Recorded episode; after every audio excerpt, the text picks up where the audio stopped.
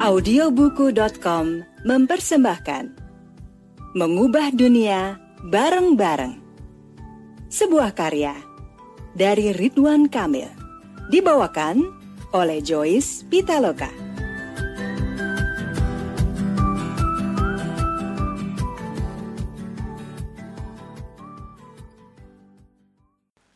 Ruang 2 Arsitek Bangunan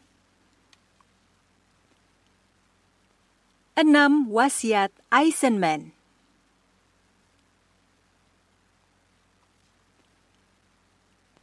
Di Torino yang dingin berangin, menyeruput secangkir cappuccino menjadi kenikmatan kecil yang luar biasa. Kelgitan kopi terbaik ini hadir setiap pagi.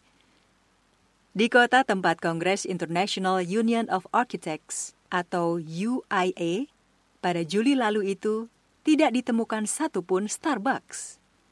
Mungkin mereka minder dengan kualitas cappuccino khas Italia.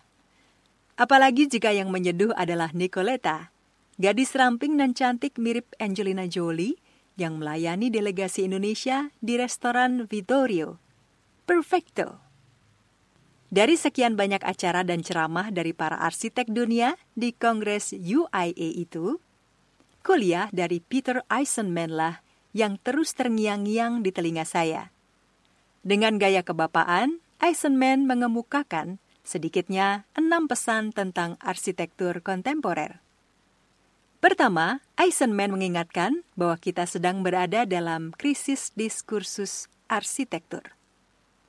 Kita berada pada dekade yang tidak menawarkan nilai baru, ujarnya. Yang ada hanya lateness atau kebaruan demi kebaruan geometri arsitektur yang merubah secara periodik, baik tahunan, bulanan, ataupun mingguan.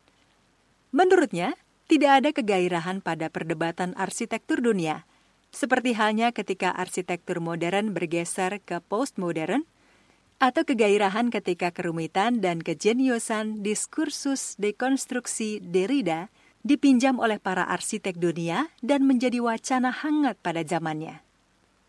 Kedua, Eisenman melihat banyaknya karya arsitektur kontemporer yang sibuk dengan geometri yang semakin rumit, tetapi sering tidak memiliki kualitas yang mampu menghadirkan makna mendalam.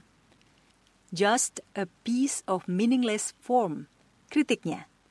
Selain itu, banyak pula arsitektur yang tidak mampu memperkuat konteks kota dan budaya tempat ia berdiri. Oleh karena itu, Eisenman membenci Dubai. Baginya,